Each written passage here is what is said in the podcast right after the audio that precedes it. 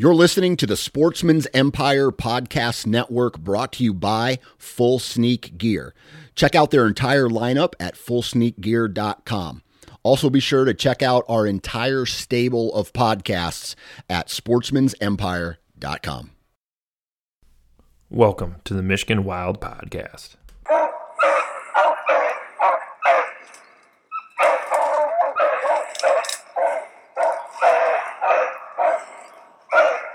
We're just here walking around.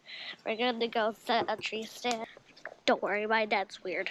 He never shot a huge buck before. I just shot a freaking big buck.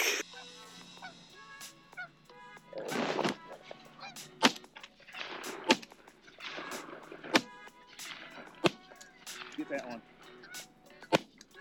Oh, you hit him. Go get that one, Henry. Right here.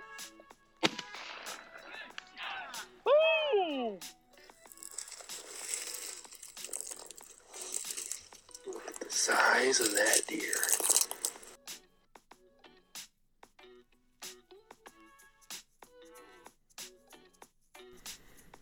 What's going on, guys? Welcome to another episode of Michigan Wild. I am still on cloud nine after shooting my buck uh, October 22nd. And uh, I haven't hunted again since. This is, you know, less than a week later, but doing this intro for this podcast because this is one that I was recorded a few weeks before you're going to listen to this. Uh, you know, we're right in the thick of approaching in November rapidly in the end of October. So a lot of guys are starting to get out of town and take their hunting trips and their rutcations and all those things. That includes the people of Sportsmen's Empire. You know, guys got trips planned, so we kind of had to bank up some episodes to have some stuff launch while we were all gone doing, you know, chasing our our passions and our hobbies. And I think I got a couple podcasts um, banked up. I don't know if I have enough. I think I might be one short, but instead of you know dragging on the last seven days, week three, I decided to have that get launched the same week that Find It Fred did, just to give you know updated info as quick as possible. But uh, you will hear my you know my redemption podcast that you guys hopefully already listened to that. That podcast is all about the buck I shot. So hopefully you guys enjoyed that and learned a lot of things. Um, that's you know that's what I like to strive to do for people is just kind of tell the story as much as I can as well as I can to hopefully help people learn. That's how I feel like I've learned, you know, over the years, hearing other people's success stories and you know the non-successful ones and maybe you have a property that's similar or you can look at properties you can hunt differently and they can give you an opportunity to you know capitalize on the things that you do know. So this podcast is one with uh, corey tart. He's a guy that i went to high school with. He was a grade or two older than me. We were not friends by any means. We just would every time we'd run into each other we always had good conversation and i think he knew and he knew i loved hunting and fishing and being outside and i knew he did too. So we we uh, were just very similar minded in that. And then we, you know, when you're kids, there's a lot going on, sports and stuff like that. But it was he was always that guy. I was like, man, he likes to be outside doing stuff. Like if we spent more time with each other, it wouldn't be a bad thing. But it just never happened. But you know, fast forward all these years, you know, following him through social media, and I'm running into him occasionally in town. He's in town, you know, just seeing what he's done with his life and his career. It's quite quite the cool thing. I mean, he started kind of, you know, raising dogs and training dogs and doing those kind of things for like upland and waterfowl hunting. He's got a company that does that, and then he also has a, a lodge, uh, Grand Ciel, Ciel, I think is how you say it. Lodge. It's out in South Dakota, and I mean he offers a lot of cool things. He's got a lodge that people can stay at, and he's got other property where you can do the more of an adventure hunt with a canvas tent. And not only does he do water or uh, upland bird, I don't know if he does much waterfowl, but he does like the pheasant thing, the sharp-tailed grouse. I mean, he does that. He also has the whitetail and mule deer hunts. So this is the perfect time of year for you guys to listen to this because if you're like, man, I will love to go out west or do kind of a hunt. I mean, the Dakotas are just a wonderful place to do that, and some really good opportunities for you know whitetails and mule deer, and even like a pheasant hunt. Like I've been to North Dakota twice, and that hunt was always end of October going into November. So I've given up some of my bow season to just go and experience the prairie, take a dog and chase pheasants. I mean, I mean to me, hunting's no matter how you you know shake it down. If you find a passion, if that's small game, like my buddy Tyler, he loves doing that. You know, that's his big commitment. Or you know, other guys that like, you know, chasing stuff with their hounds like Tony Hill. I mean, you just got to find something you like. And if you can bring someone, me and my cousin went one, one year out there doing that. I mean, just some great memories and just some good, clean fun. And, you know, in the world of today, you know, we have a lot of social media, so you have quite, quite the reach. But, uh, you know, the vet process for an outfitter doing that kind of thing, they're, they're not all created equal, unfortunately.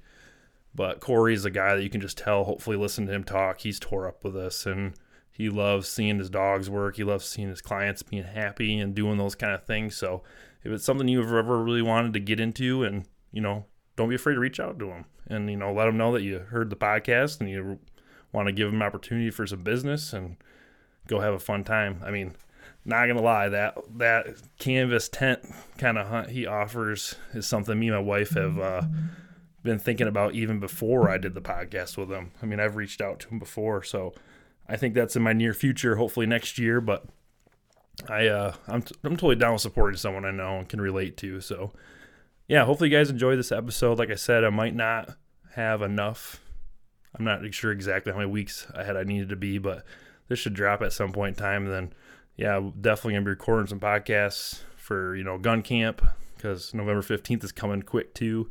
Uh, have some updates from Illinois. Hopefully, we got a couple bucks in the ground by the time this podcast drops. So, hey, I appreciate all the support, guys. Hopefully, you liked uh, like we've been hearing last few weeks. It's been quite a quite a fun uh, ride through this fall so far with hunting and doing these podcasts, and I love it. And hopefully, uh, you guys do too. Enjoy the episode. Thank you.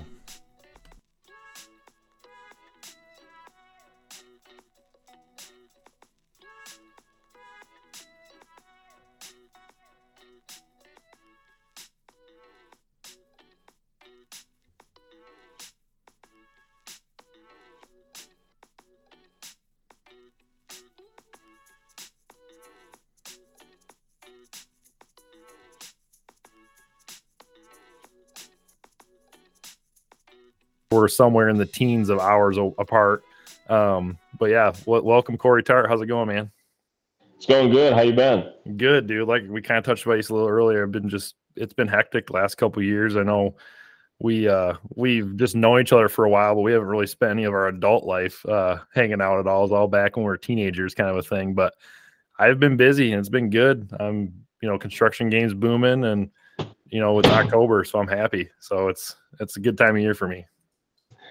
Yeah, I mean, you know, kind of grew up together a little bit, same school, obviously, same town, but uh, went our separate ways. But I think, you know, even just catching up here a little bit before this started, having you know the common ground of the outdoors, it just brings you right back. I mean, that's that's the cool thing about the outdoors for for everybody, and especially what I do now is there's always some way to find that common ground between who you're in the field with. So. Yeah, and you just make me jealous on social media. You know what I mean? You got doing this what you do for your job with dogs and working at a lodge and all that. Like you're kind of doing something that I think a lot of guys, you know, when you look from where we live, you know, you're out west. I mean, you're in South Dakota, correct? So I mean, you're you're out west kind of living that life and I've been out there a couple times and it's like, man, dude, that's so cool that you get to do that. so why don't you kind of like tell us a little bit about you and your upbringing hunting and like how you got to be where you are right now?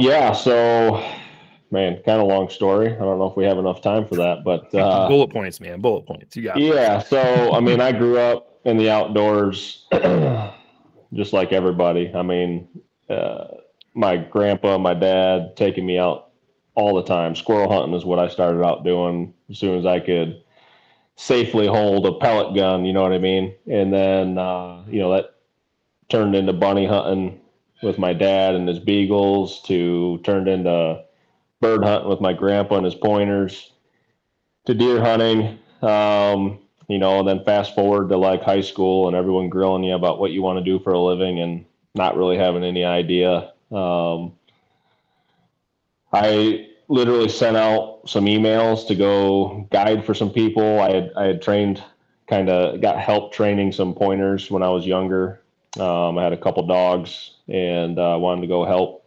train and learn how to do it, uh, and guide, and moved to Georgia when I was uh, 23. Yeah, let's say you're I young, had some early odds and 20s. edge. Yeah, I had some odd and end jobs, obviously out of high school and everything. Um, but uh, packed, sold everything, sold my truck, sold everything basically besides guns, and packed up, moved to Georgia. I lived in a guy's garage for a year for free, and uh, they took me in. I stayed there for three years. And then they had an opportunity in upstate New York to run an outfitter and a dog kennel there where I kind of went more the dog training route versus hunting and guiding. We still did a little bit of it, but it was all about field trials and hunt tests. And um, we did that for three years and then started our own company, uh, the Dog Park, which was formerly known as uh, Great Lakes Retrievers. And then got an opportunity in South Dakota to come out and guide. It was just for uh, to help out a buddy who used to guide at a lodge. Uh, he was having some surgery, and I helped out. And then it turned into what we have now, where we we took over management. We moved out here, and now we have ownership. And yeah, That's so awesome. And how long you been doing that? Where you're at right now? Five years. This is the fifth Nice. year I've been in South Dakota. Yep. So cool. So do you still do like the dog training and stuff like that? Like what what kind of what encompasses your like year, I guess? Yeah, so we'll start off around April. I get all our dogs in for training. Uh, when I was in Michigan, we had like a, you know, it was like almost 40 dogs, 30 to 40 dogs, and that was field trials every weekend, trying to stay, you know, kind of top of the game. Uh, when I moved out here and took over the outfitting part of it, we downsized the kennel, obviously, but we, we get all our dogs in around April. We start training. We got, we built, designed dog training ponds, and we have all the cover in the world for upland. And uh, so we do that throughout the summer and early fall, and then um, then comes hunting season. So part of the training season is is done with. Um, we do a lot of farming as far as like cover and food plots, not your typical farming. We're not doing like ag or anything like that, but a lot of property restoration, property management um, for birds and, and deer and everything we can do. And then we jump into right, right into our hunting season and lodge season Nice. there. So Very nice. And like you do, like when you're talking about like your hunting season, that that's upland bird, that's waterfowl, that's whitetail, mule deer too, right? yeah, so we don't do a lot of waterfowl. That's, that's, uh, as far as guiding is concerned, that's, that's all personal. Okay. Um, but we do upland, prairie chicken. Hold on one second. Dude, prairie chicken. We- I shot. I've shot a couple of those. Those Yeah, things- so we- that was my first. do- Uh, my first experience in North Dakota. I got to shoot a prairie chicken, and I got one mounted on the Yeah. wall here by me. Uh, those are those are fun to shoot.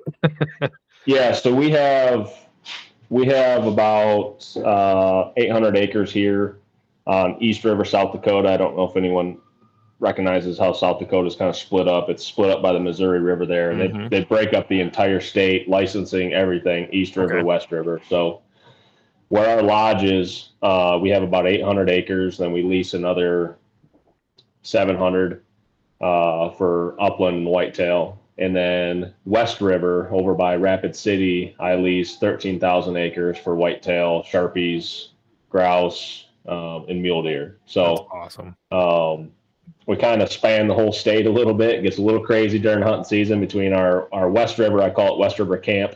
It's a wall tent setup.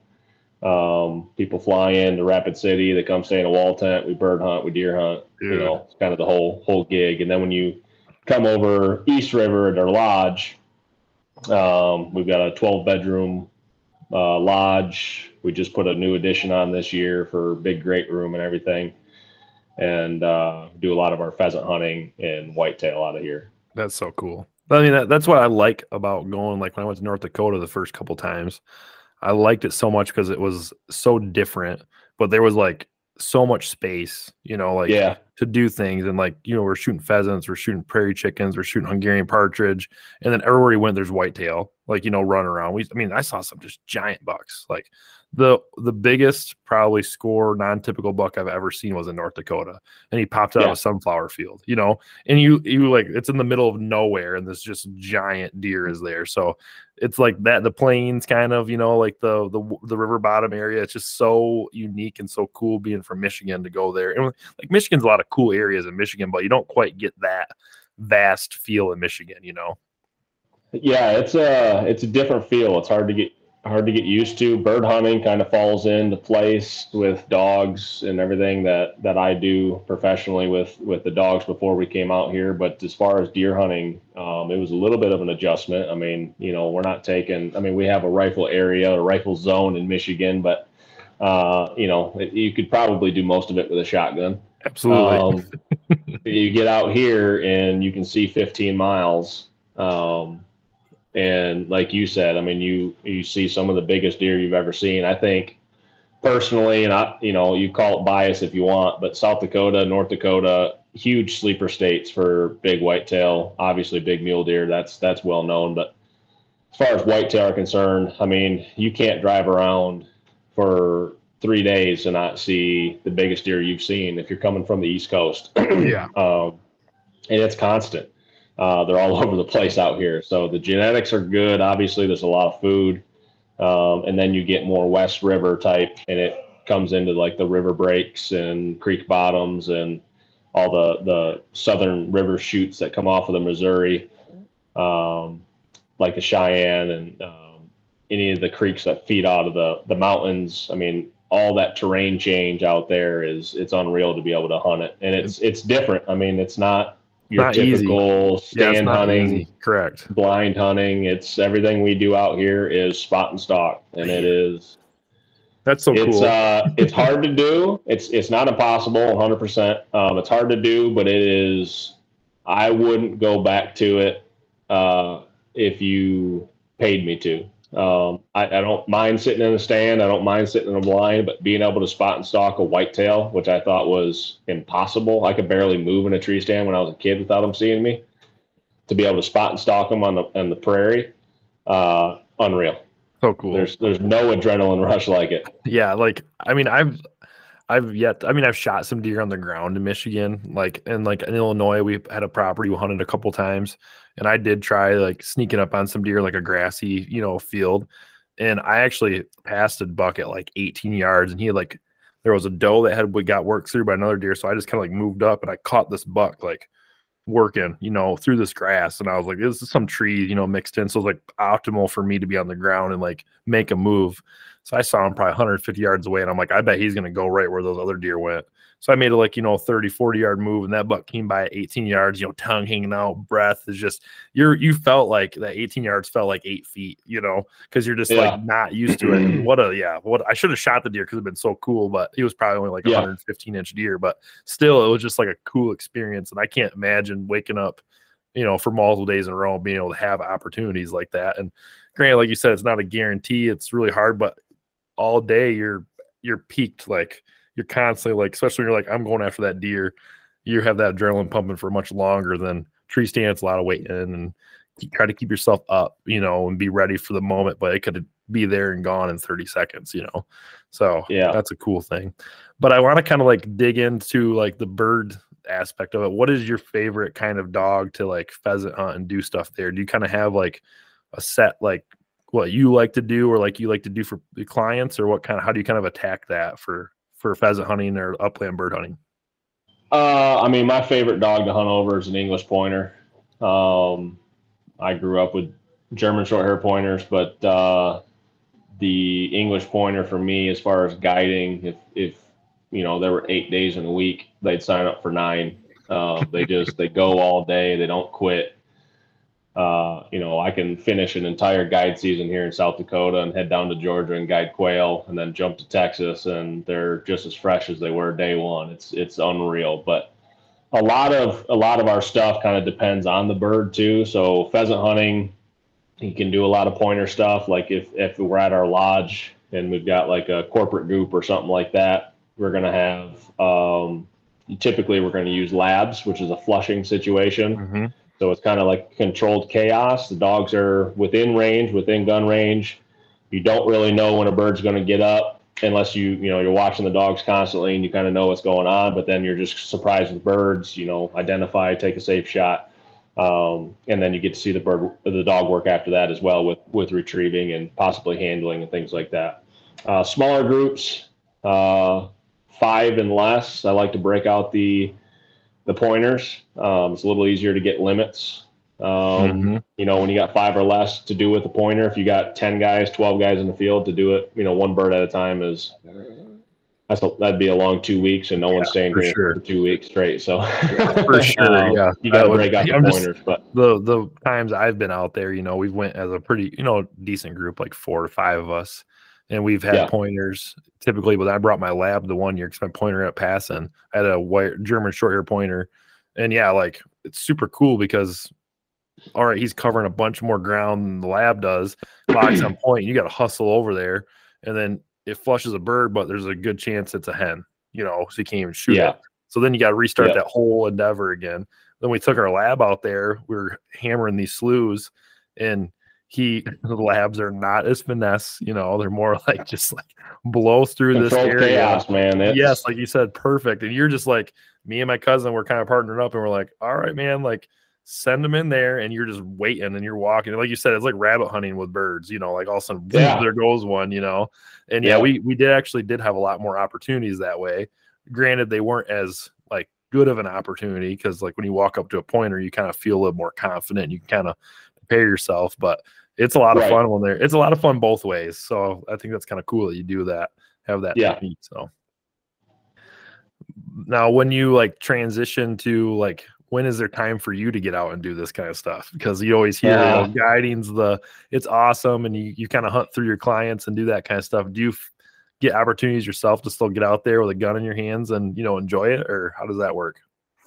Uh, you know, if my clients are missing quite a bit, I'll I'll, I'll break out the 28 gauge and you know knock a few down for them. Show how it's done. No, yeah, just there you go. Um, 28 gauge, You know- loaded, super light, you know, Yeah. BBs, you know, yeah. yeah, we're talking skeet shot, yeah. improved cylinder. Yeah, I mean, you know, just to show them how it's done. Yep. Um, no, We- you know, it, it's a. It, we started off this talking about you know kind of like there's there's envy and and watching guides and possibly dog trainers out there and stuff like that, upland or big game, whichever one it is. But uh, it's a grind. Um, my favorite time of year is the is the time of year that I'm the busiest, and I never thought that was going to be that way growing up. But um, you know, I know people I grew up with. You're you're one of them. Um, probably better outdoorsman than I am, but uh, you know, there's no hacks on my side or your side or anyone else's side that we grew up with. But uh, some people have to pull the trigger and some people don't. Um, I enjoy every bit of the hunt, and as far as the bird side of it comes, um, being able to watch the dogs is really the only thing that I care about. Um, Mhm. watching the dogs. That's why I've been training for 12 years now professionally. That's that's the only job I've had. It's not a side job. Uh, and then the outfitting business as well now. But uh, to be able to watch the dogs, it's kind of taken place of the field trials that I used to do. Spend so much time training these dogs, and then going out and competing. Now I get to spend all this time and still showcase them to people, but through a hunting situation that they get to take a memory home with. Um, so I get to hunt, you know, every once in a while. I'll I'll go scout in between trips, uh, especially West River when it comes to like sharpies and prairie chicken. Uh, when I go down for quail down south, um, I'll go get the dogs used to the heat, things like that, and uh, we'll take a couple days. And obviously, I still want to have you know the the dog success as well, so we'll shoot a couple. Um, I do have a a trip in the works here coming up. Uh, hopefully, it'll be about a five year. It's only going to be a couple weeks at a time, but I want to complete the Upland Slam. So, um, and I want to do that with all my dogs. Um, so we're gonna we're gonna try to accomplish that here in the next couple years Sweet. and uh, try to document it as much as we possibly can. And um, deer hunting is kind of few and far between. I get a couple times a year to be able to do things. Uh, my biggest thing is uh, spring bear. I like going in the mountains, and that's my slow time. So Yep. Go stay in for you know ten to fourteen days and try to kill a spring bear in the mountains, That's either cool. in Montana or Idaho or something like that. But uh, I got the opportunity to take my dad out. You know, he's the one that got me into the outdoors. Uh, he came for the first week of archery this year for spot and stalk. Uh, uh, it's a either or for archery in South Dakota, so either mule deer or whitetail, and he got to kill a really old, cool eight point full velvet first one. I got to guide him, but it was still kind of a father son hunt That's so um, cool. kind of dream hunt for me. Um, so that was that was really cool. So there's there's a lot of benefits to it, obviously, but uh, yeah, as far as time being able to get out just strictly by myself, it's not. Uh, I, I guess we just kind of look at it a little differently. Um, time in the woods is time in the woods for me. So And I think that like my first like real guided experience was in uh, Wyoming on Spring Bear this year. Me, and- me and Ashley went and did that. Had a guy full Yeah. guided hunt and talking with them guys and spending you know a week in the mountains with them. I like it was very apparent that to do that for a job, you get the fulfillment and like exactly how you were saying. You know, like them dudes loved it.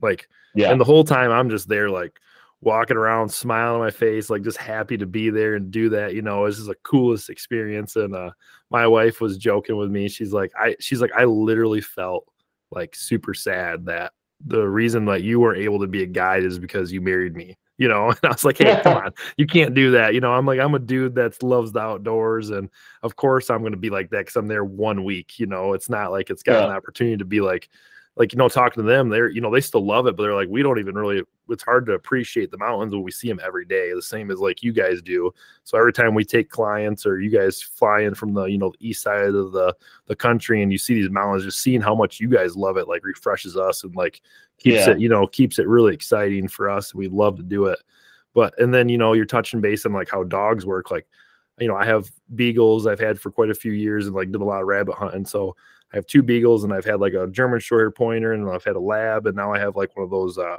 uh Frank he's a wired hair pointing griffon. So you know he's a he's a working dog and like it's really hard to I almost feel like bad because I can't take him out as much. Like if I lived out west, you know, you can do a lot more Right. opportunities with them. But it's like hard to explain to people that aren't used to seeing like hunting dogs how like much fulfillment you get out of watching them do what they're they're made to do. And uh it's it's really tough to it's really tough to explain but if you just take someone one time i think the light bulb just goes off for people. And that's why i lo- like i went to north dakota two years and when we get to go there you know you were kind of touching base on before we started recording but it's like the third weekend in october like you're saying. So we would always like be there like october 30th 31st somewhere in there and then we'd stay there for like eight days. So like i was missing out. I was not bow hunting whitetails the first few days of november and I was okay with it because watching dogs work and doing that out there was that fulfilling for me, and I loved it. Like it was like I wasn't even that sad that I wasn't home bow hunting because it's just such a great experience. So anyone who's kind of you know listening to this, like I wanted to do this podcast even right now, and though it's not going to be like a whitetail focused podcast, but there's opportunities for guys to get out there and just enjoy something different and you know, yeah, maybe you're missing a couple good days of hunting, possibly, but when you go out and experience like the prairie and watch dogs work, it's all day fun.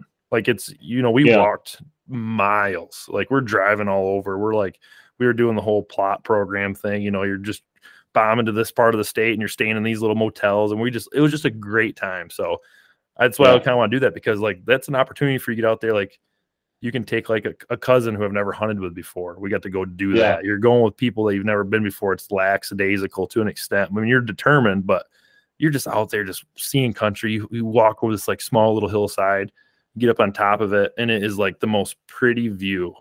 Like I can't even Right. explain. You just look like you said, you can see 15 miles. There's not a light. There's not a building. It's just wide open, you know. And then there's right. snow geese flying. There's you know ducks and spots. There's you hear pheasants, you know, sounding off or whatever they do when they're out there. yeah. Oh gosh, Yeah. dude, it is just it's just an experience Well, that if you haven't done it, you know, it's awesome. Whenever I get a free time from guiding, you know, an off day from bird hunting or something like that, you know, running the dogs, even when I'm guiding, but running the dogs and kind of taking them into a spot that may not have a whole bunch of birds, but being able to look at that property differently just because I'm I'm running the dogs, but I'm also looking for deer and possible sheds or anything like that. I mean, bird hunting for me has always been I've I've killed some of my biggest deer because I've scouted an area while bird hunting and then returned to that area later to to try to capitalize on either you know a scrape or a shed I've found or something like that, knowing that hey, you know this is probably his bedroom, this is probably his travel corridor to food, um, to water, everything like that, um, and to be able to look at the land differently like that, but you're doing it in such a you know you're not just out there scouting for you're hunting and enjoying other parts of and you can do that squirrel hunting and stuff. I mean I grew up doing that with with Yep. just squirrel hunting and and bunny hunting as well.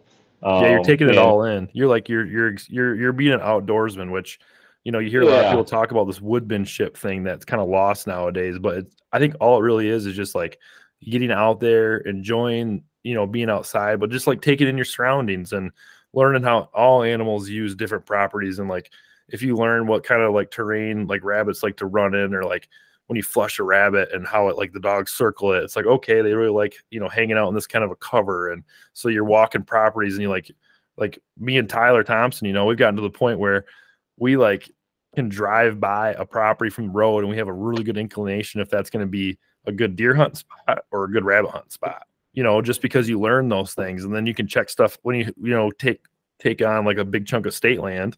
We're going through and looking at the map and we're like just checking off spots. And it's like as a rabbit hunt, we're like, all right, good rabbit spot, terrible deer spot.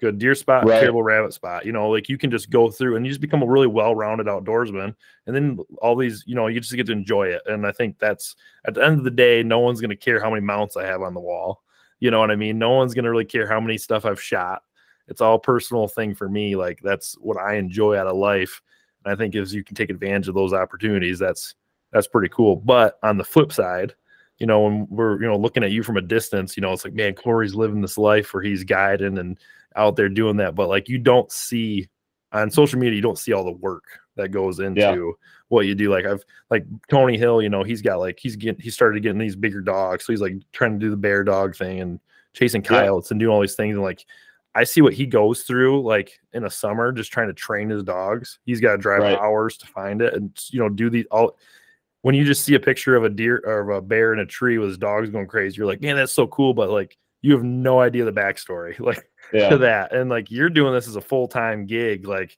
there's a lot of pressure there's a lot of work there's a lot of like behind the scenes stuff that like you just can't appreciate until you actually like live it i guess Right.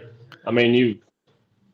I'm not better than anybody else. It's it's just hard work and how much how much I want to be here. I mean, it's to be able to not really know what I wanted to do coming out of high school. Besides, you know, mess around and hunt. I mean, I wanted to hunt and fish. That's all I wanted to do. And how can you do that? Well, just being able to do that probably wasn't going to happen. So I kind of found the next best thing for me, and it worked out. But uh, yeah, I mean, the hard work. I mean, we talked about it at the beginning. I I literally just packed up, said, "See you later." I'm taking it off on a chance, and uh, you know, lived in someone's garage for a year. Yeah, At you know, it was a I well, it was a well-known out. It was a well-known outfitter. It's not like I just like pick pick some southern country guy and and did it, but. uh you know that was it was kind of the deal like you know you can live here for free it's it's basically a you know a twin bed in the garage and uh you know that's what it was but chase my i wanted baby. it so Mhm. bad and uh you know i pursued it so um but yeah every day to get better every year get better um i have my clients stop messing with the dang lights around here hey you're fine um uh keeps it entertaining so- for me I, like i got a little light show on. I it's just um, I think they lost some lights here. We put in our new addition, and uh, give me a second. I apologize. no so you need me to come over there and do some construction work for you is what you're Oh saying Oh my goodness! Yeah, well, our building blew down once. Yeah, just to let you know about that. oh geez Yeah, that was fun. nice nice Yeah, our addition. We put in our addition out, and it blew down once, and then uh, well it gets windy out there in the prairie you yeah. know that's that is to no be an joke electrician here. Dude, I remember when I was in North Dakota, we had like the first few days we were like hunting in t-shirts. You know, it's nice, getting sunburned, and like wake up the next morning, there's like snow on the ground, trucks are ice shut, and it was like the most miserable I've been ever hunting. Oh, Because yeah. you're like, you're here, you might as well hunt, and it's like drizzling, sleeting, windy, and you're just frozen solid. I was like, what? We- Literally less than 24 hours ago, I was like getting sunburned. What is this? We just But yeah, had it for a, uh, a youth hunt out here. So the youth season starts and then the resident season starts and then the non-resident. So we had a youth hunt and it was full of mentored hunters, um, which are, um, so in South Dakota, you can do a mentorship. So I like mentor my child. Um, when I'm in the field, if I feel that they're safe and they can hunt, um, I just can't carry a gun. Um, Okay. So we had a whole bunch of those. We've been doing those for the last four years out here. It's turned into a huge group. Um, it's it's one of my favorite hunts of the year. Um, but uh, when we did that, you know, early October, you know, South Dakota is a little different, but early October is, is usually pretty nice. And it was like 38 and downpouring for the first two days. Oh man, And it was that's the worst. okay so now we're trying to balance like we want the kids to get out and shoot we want them to hunt but at the same time i don't want it to be a miserable experience either so Mhm. we're picking our you know our turns to come in to get warmed up and you know have hot cocoa and then go back out and it's you know raining sleeting it was uh it was a big to do for a three day three day hunt the last day we tried to make the most of it get out early and and uh, knock some birds down and have have the best time as possible but yeah it was the weather always plays some sort of trick in there but um Mother Nature is your is your worst enemy, and you know also your blessing. You know, like how that works. Like you can have just an amazing fall because of it, and you can have just Yeah. adversity every day. So, Yeah. Well, that's pretty cool. You get to do that, and you know, I like think back to like all the times that I, if I look back, some of my like core memories of like being in the outdoors. Uh, you know, ice fishing, maybe with a grandpa, or you know, chasing chasing deer with you know my dad or whatever it may be. I remember just sometimes some days you're just miserable, you know, but then that might be a day someone shot something and it sticks in my brain like, hey, we toughed it out, you know, like you did something. You feel like an adult because you were able to like overcome some of this adversity.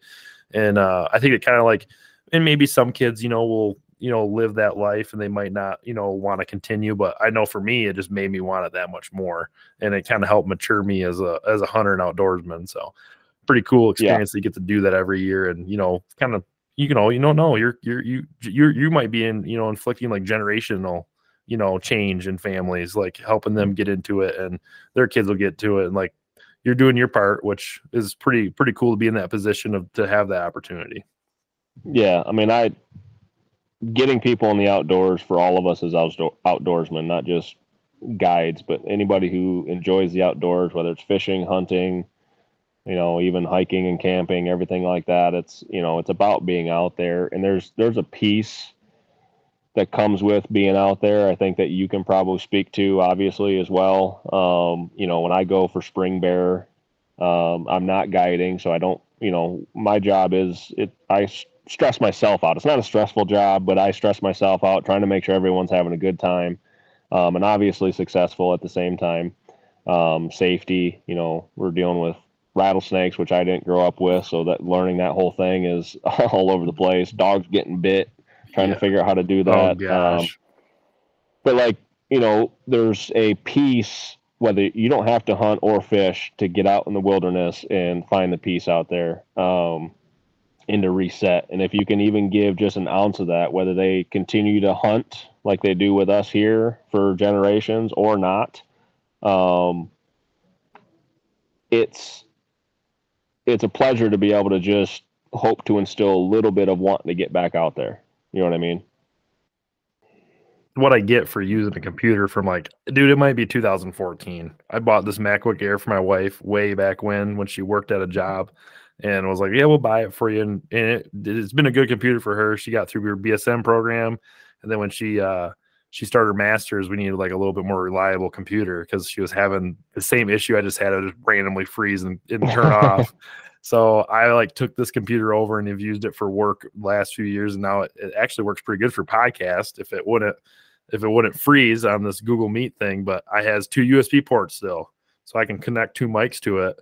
And this mic I'm using if I have someone come in, so I'm like, dude, if I don't spend any more money on this, if I have to, I'm rocking it, and I kind of know how to use it a little bit. So we're just we're just using Hey. it. But Yeah. thankfully but- this thankfully what we did do before this recorded and it, i got a notification that it was processing so we didn't lose it which is good but i kind of want to like we kind of use the transition kind of go more into like your whitetail hunts like you kind of touch base on how you have early season you know velvet hunts you know which is like a spot and stalk thing um which i almost if I wasn't already went to Wyoming this year and have Illinois lease and an Iowa hunt, I was totally wanting to go. Me and Ashley like really wanted to go this year, but it was just like, eh, maybe we should, you know, maybe do a different year because we already got everything else going on. But now Yeah. I kind of want to roll into like, um, I'm assuming you have some rut hunts that you uh that you do do or like during the rut time because you know the gun season stuff like that. So maybe if you want to kind of like because you have like a different experience, like you're seeing these deer rut from a distance and like over you know, you can kind of get eyes on them maybe if that is the case, you know, a lot of spot and stock stuff. I know there's some like bottoms and things like that they can hide in, but maybe if you want to kind of bring us into like when you kind of start doing some of your whitetail hunts during the rut, uh, if that be gun hunting primarily, if that's bow hunting, want to kind of like touch base with like kind of how you do that. Yeah, for us out here, um, well, to go into the rut, uh, kind of to compare the rut for Michigan to South Dakota is just a it, um, it's a it's a learning experience, and I don't mean that like you're far behind if you're from Michigan and then come to South Dakota and you just don't understand it. It's the fact that you can watch it from afar has given me so many tools to learn versus you know the quick bursts of a, a, a, a buck chasing a doe in a field or a buck chasing a doe in a bottom and a in a uh, timber area or something like that in Michigan.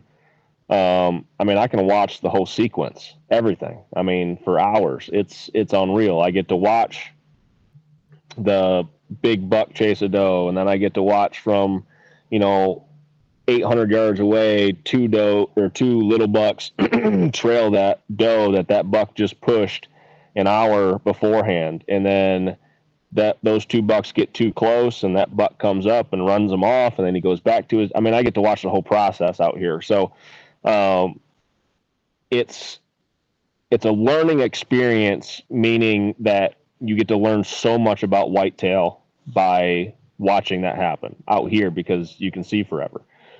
Um, most of our rut actually happens.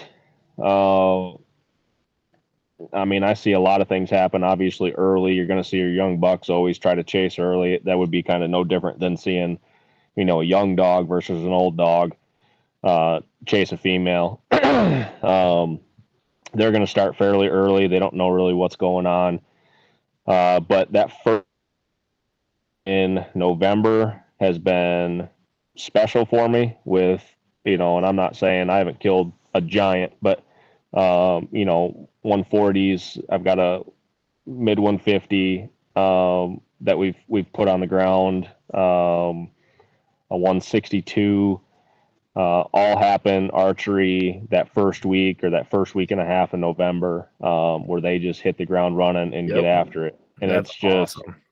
um, doing it in in in Michigan, you know, and maybe I was taught wrong, but the rut happens, and it's always like right next to gun season, and that's when the rut is. Um, and you, and then you start watching it as you grow up, obviously, and you kind of learn that it kind of changes a little bit, and there's different things that can that can set it off, and the patterns, and you know, your cold fronts and everything like that can set everything off. Um, but out here, it's definitely it definitely happens. I think earlier, more consistently here in South Dakota. Um, but yeah, I mean, it's a lot of spot and stalk. It's a lot of sit and watch and wait.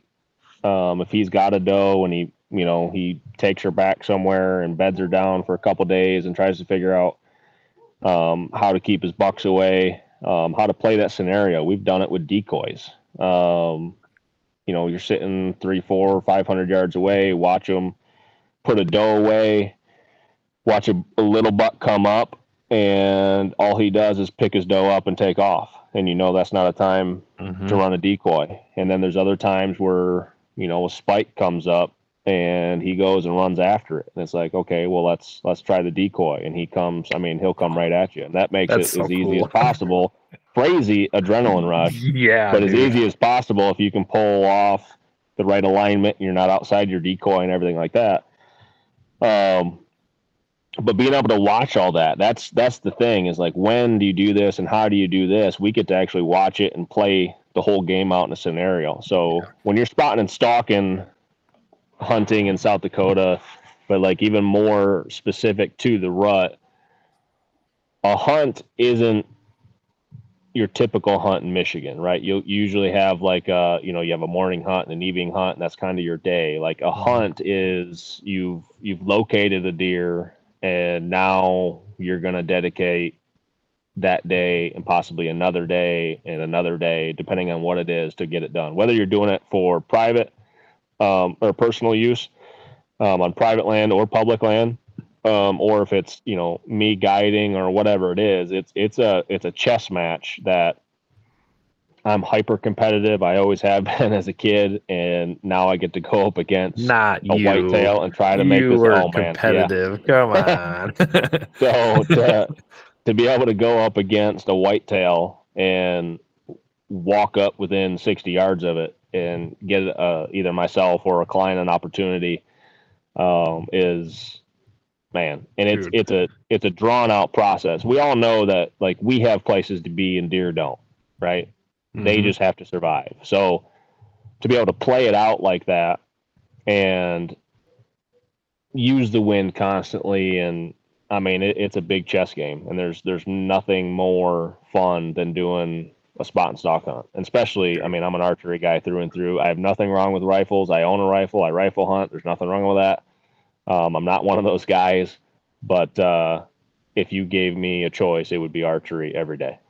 I just can't imagine like the anticipation that builds from like whenever this starts when you locate a deer and you have like you don't you locate deer in Michigan or in these other states through trail cameras. You know, like you you it's so hard to glass. Like there's spots in Michigan you can glass, but you're not locating bucks like the way you guys can. So like I'm just thinking if I locate a buck that's like, yep, that's a deer I'm after. He's mature. Who cares what you know maybe if it's a 140 if it's a 130 gnarly old eight point like whatever that is once you have acquired your target and then you have uh, days and hours invested in seeing this deer and then you finally that anticipation just builds the closer you get the closer you get and then for all that to come through like dude the the fist pumps and the celebration you have to have with your guides or your clients has got to be just unreal because like yeah I barely see like I barely see a deer that I'm going to shoot.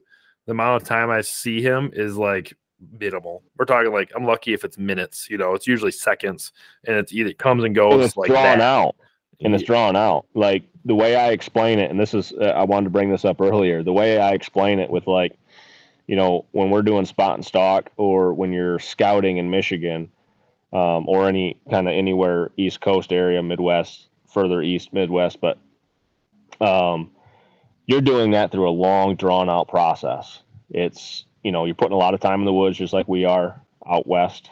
Um, trail cameras walking trails, shed hunting maybe in the spring, trying to figure out, I mean, everything. You're sitting on the roads, glassing Mhm, soybeans, eh, Yep. whatever you can do.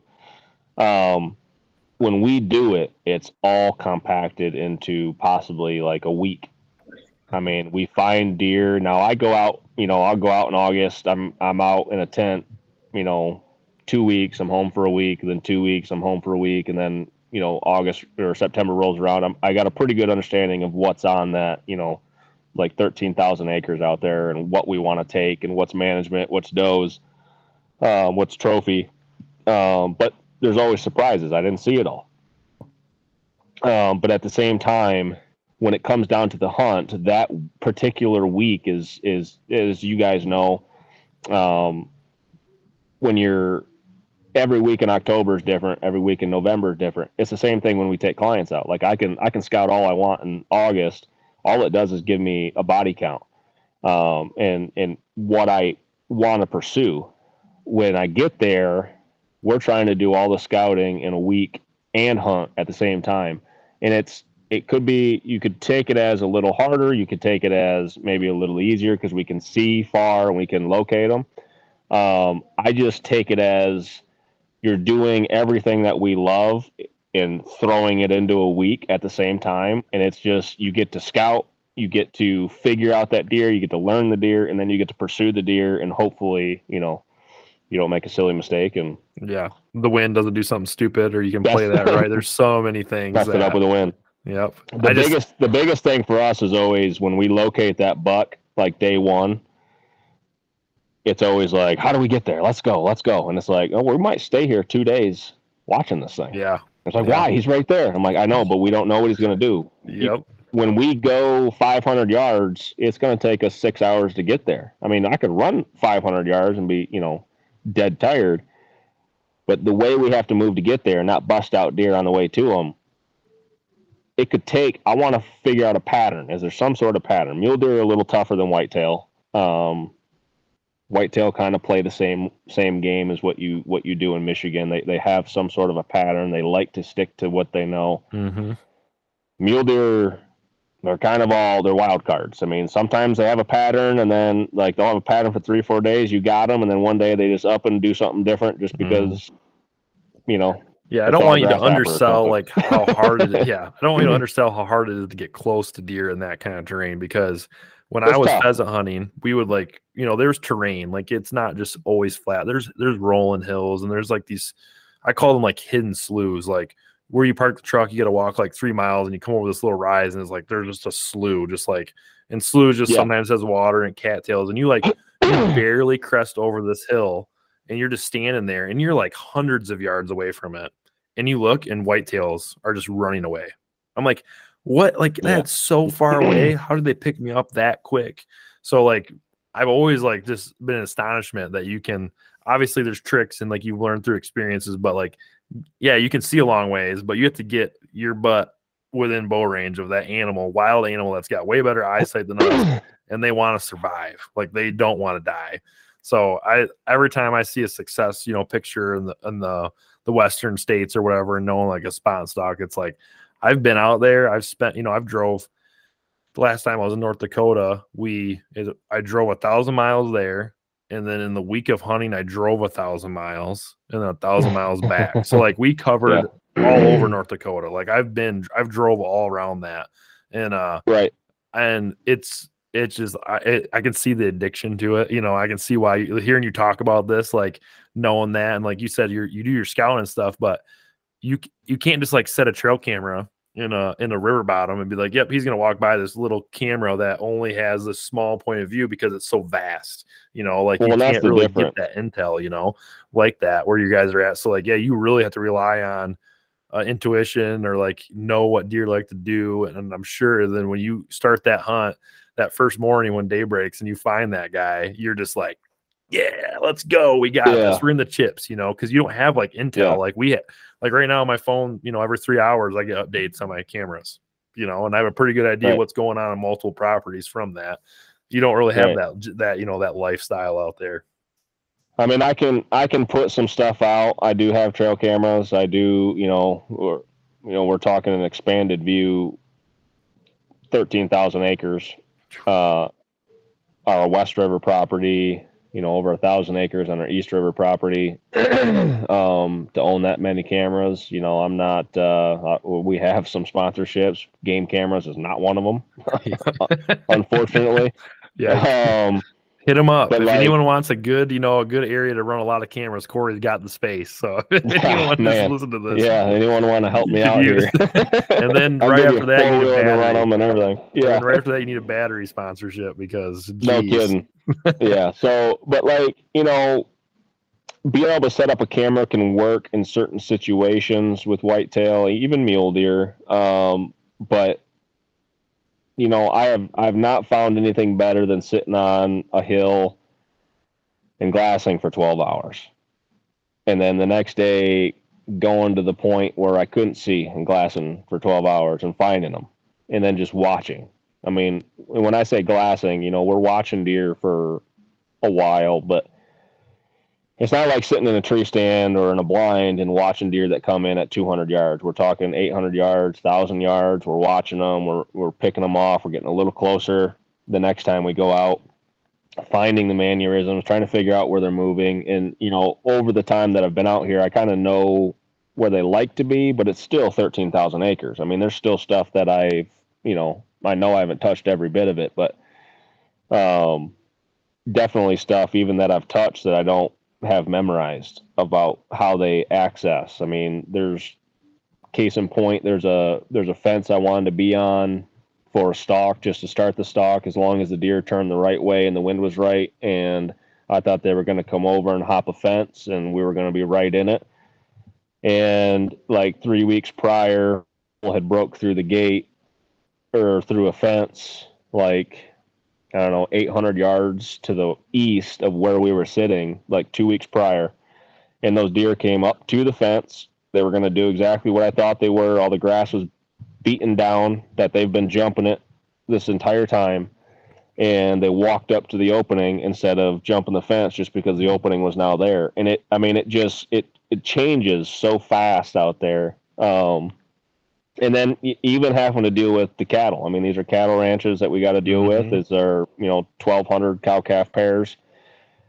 I've got an idea of where I want to go, and I you know I know what paddock they're in, but that doesn't mean that the deer are going to be like, hey, the cows are here. I can't be in this paddock either. So, um, mm-hmm. um, and one ugly thing about cows is for some reason when you're out there they want to they draw interest real quick they want to be right do. next to you and make noises and yep. draw attention and every other animal's like hey what's going on over there yeah stupid There's cows. times where we've seen we've seen i mean some of the biggest deer and I, i'm not saying this just because they got away you know the, the, the fish always get bigger when they get away but it, not the biggest deer but some of the biggest deer that we've had um, where they're in the middle of a cow pasture and it's there's no way to get there when there's 1200 cow calf pairs. There's it's just it doesn't matter which way the wind's blowing. It doesn't matter if it's blowing 50 i mean and and that's another part of spot and stalk where you know we're sleeping in wall tents at our west river property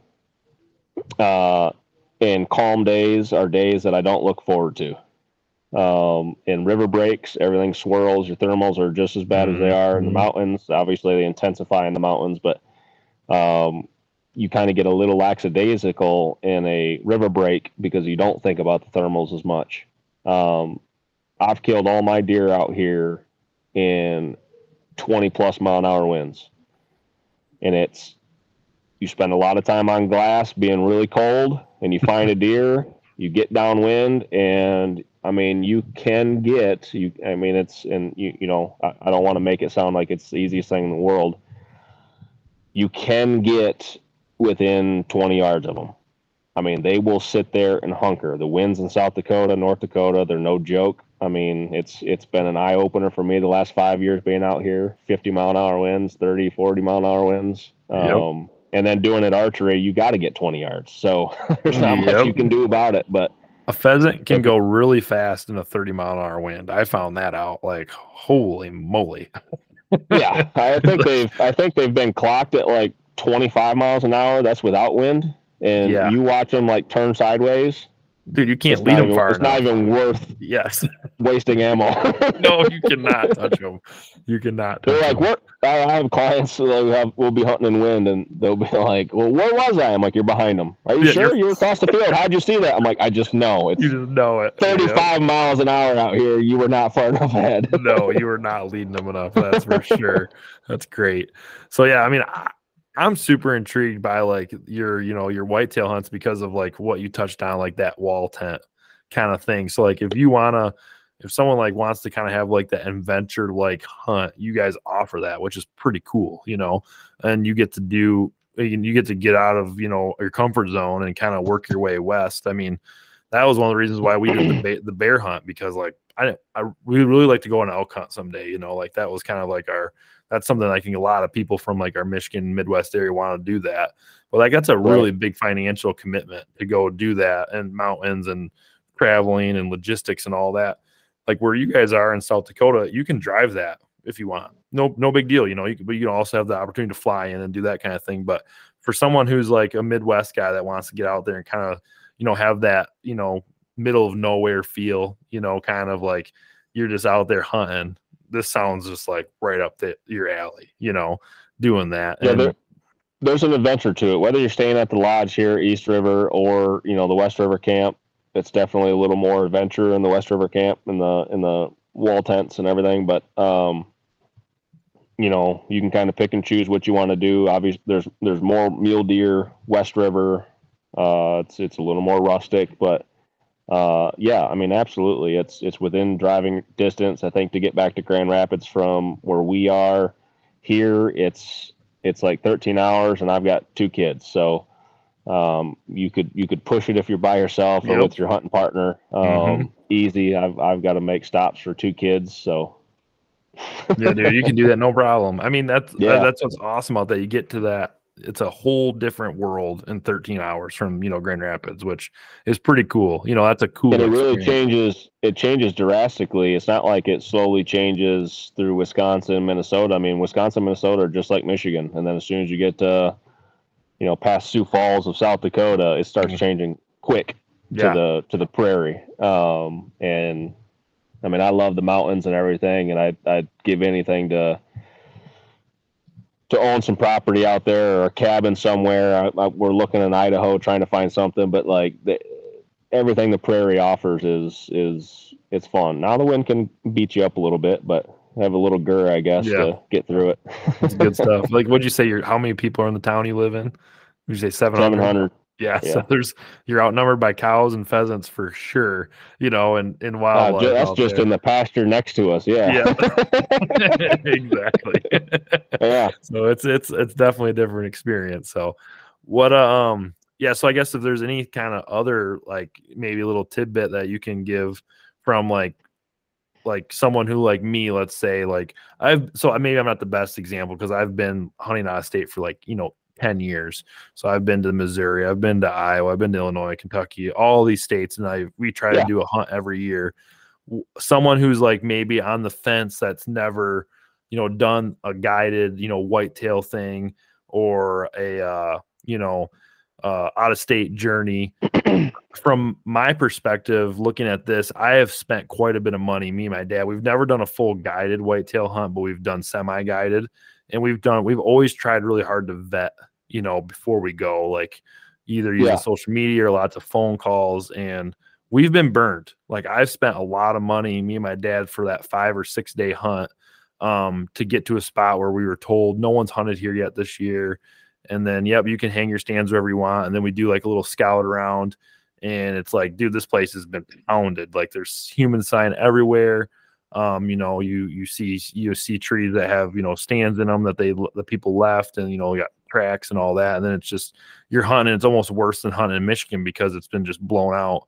Um, Well, and you don't know it either. That's exactly, it's a new thing. So this kind of a hunt is super intriguing, I think, and you can probably back this up. But you're going to go to a place that's vast that is you know you can't just blow it up like you're seeing stuff from a distance you know and you're if you do like that rut kind of hunt you're finding new like you said you get surprised sometimes with bucks and like this is like a different kind of an experience. It's almost like if you're going to spend the money on something give this a shot. Like i there's there's there's good opportunities in the prairie like situation where you're at to have that kind of land that you can just go and enjoy and then you get to do the rustic side of it like wall tent you know kind of thing. It's just you know there's a lot more things to offer with that kind of a hunt. Yeah. I think um, you know doing a more spot and stalk, especially whitetail. Um, obviously, mule deer. That's kind of how a lot of people do it anyway. But um, a whitetail opportunity to do spot and stalk is a it's a once in a lifetime that will keep you coming back. I mean, it's addicting. Don't I mean, I'm not going to say do it once and you'll be satisfied. You're going to keep coming back, and that's that doesn't have to be guided. There's there's plenty of public land out here that's that's uh, up for the taking as far as like how archery goes in South Dakota. Um, it is it's an over the counter, um, and for like West River, you can either do an East River or West River. um, or you can get like a, a state tag, so you get both.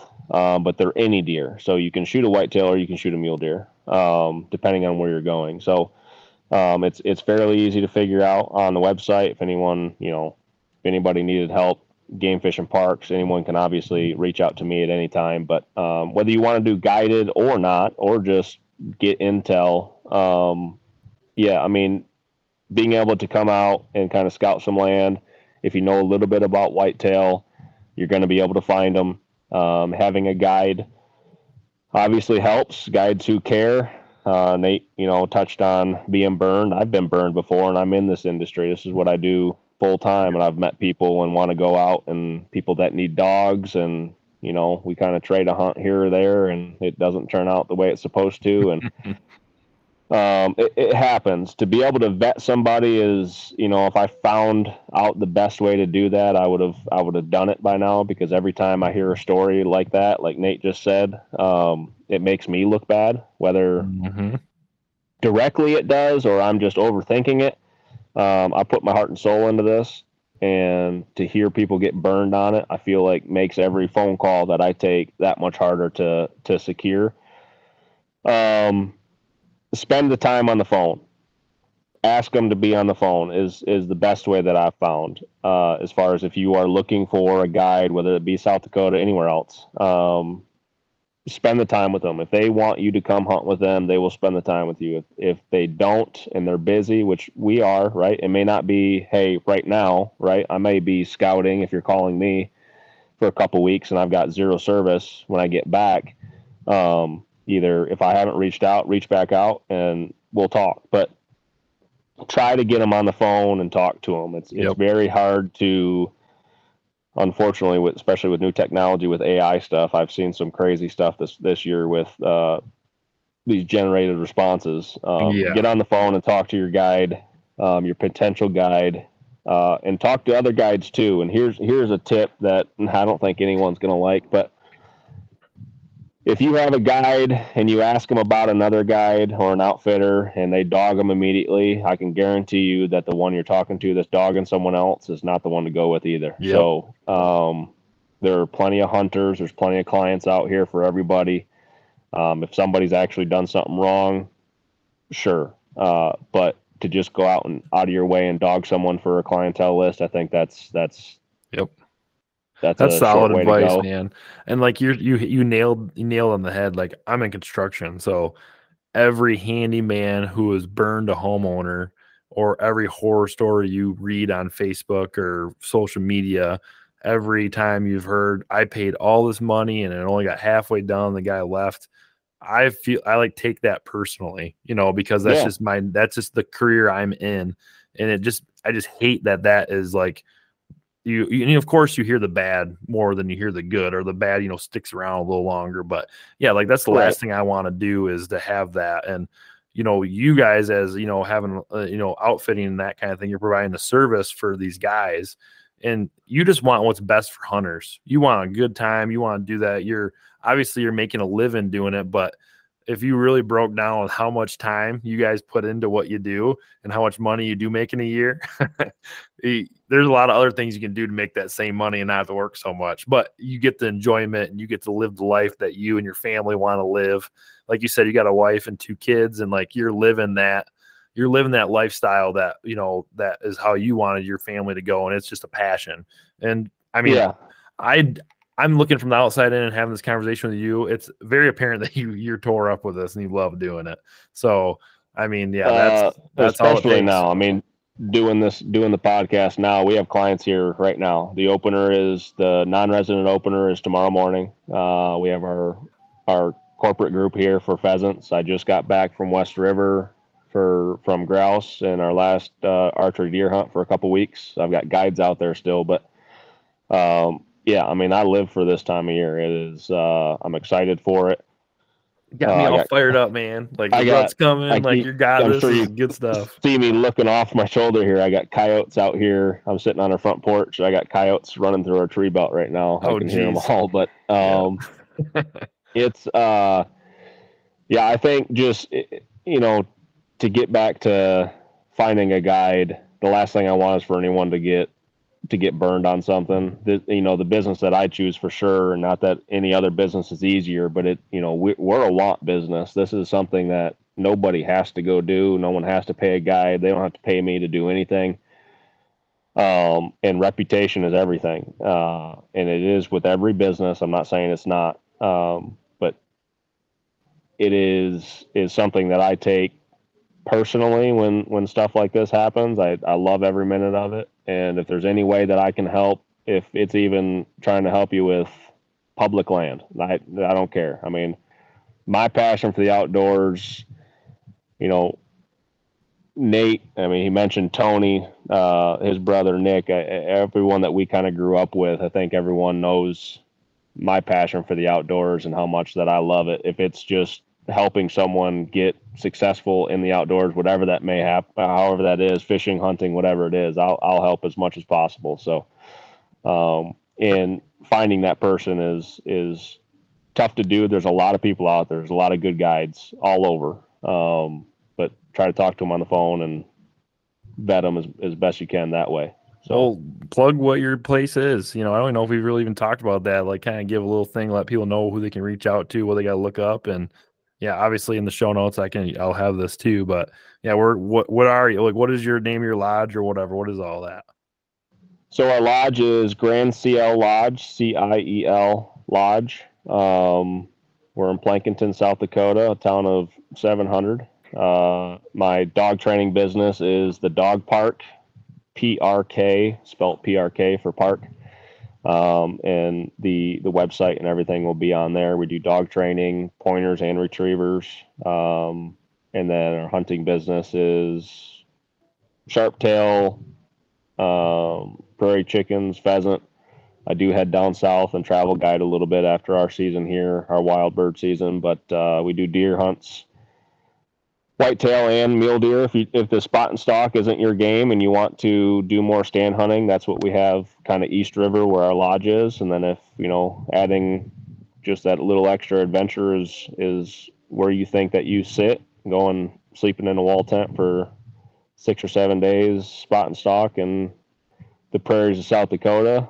You know, maybe maybe that's more up your alley. That's that's a fun time too. So, um, anybody wants to reach out, I'm sure my email and everything will be right on there. Uh, anyone can contact us anytime. So perfect. Well, let's end it on that, man.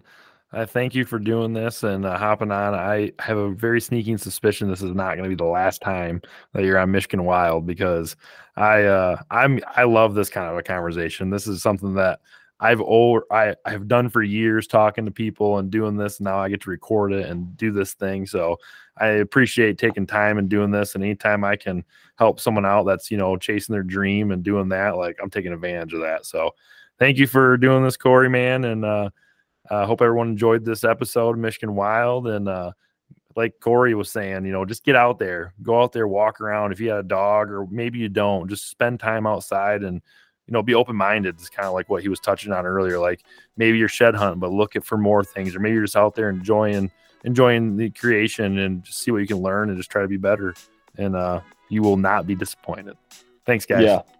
Yep. Thank you.